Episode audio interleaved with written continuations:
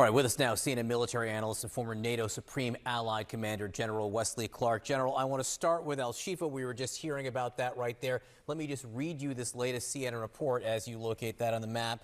A U.S. official with knowledge of the American intelligence says Hamas as a command node under that hospital and uses fuel intended for the hospital and its fighters, uh, and they, the fighters regularly cluster around that hospital. So that information from a U.S. official, as we're getting new video from the IDF of the Al Quds Hospital. That's a hospital nearby. It's no longer operational, but there are still people inside waiting to be evacuated. And you can see in this footage from the IDF what they have circled and identified as a terrorist with an RPG launcher at the front door of the hospital, going in and out of the hospital. So, General, if you will, just talk about this. Talk about how Hamas uses these structures and how that complicates Israeli efforts in the region.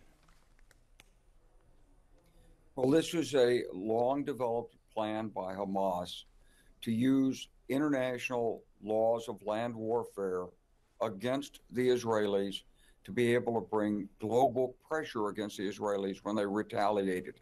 So uh, the tunnel network has been built according to the, all the information that's been made public so that its centered node is under these hospitals.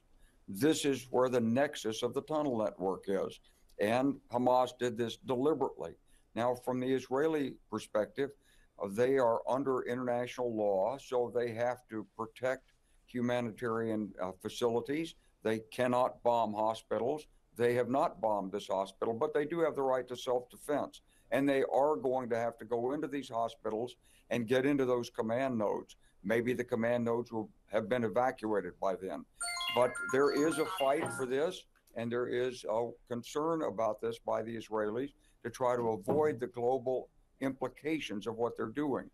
But they're still bound by the laws of land warfare. So you have one side that's legally trying to deal with an enemy. You have the other side, which is cynically exploiting international law to put its own people at risk and use them as hostages. That's what this is really about, John.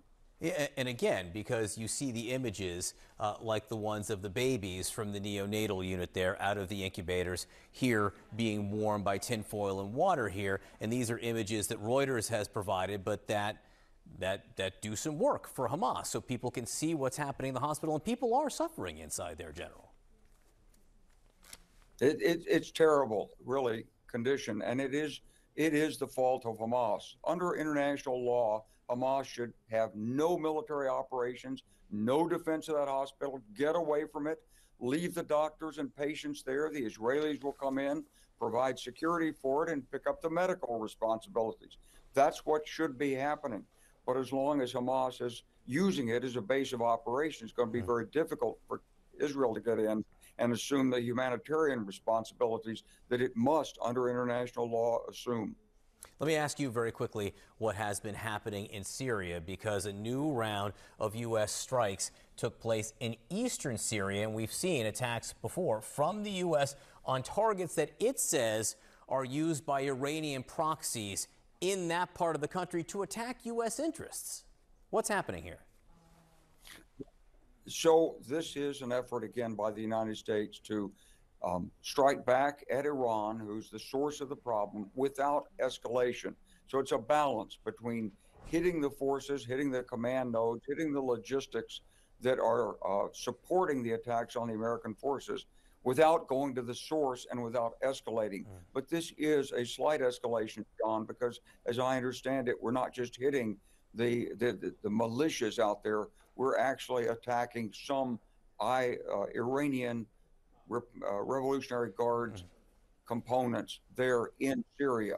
So we're actually going after Iranians who are in Syria. So this represents a slight escalation. And bears watching. General Wesley Clark, always great to have you. Thank you very much.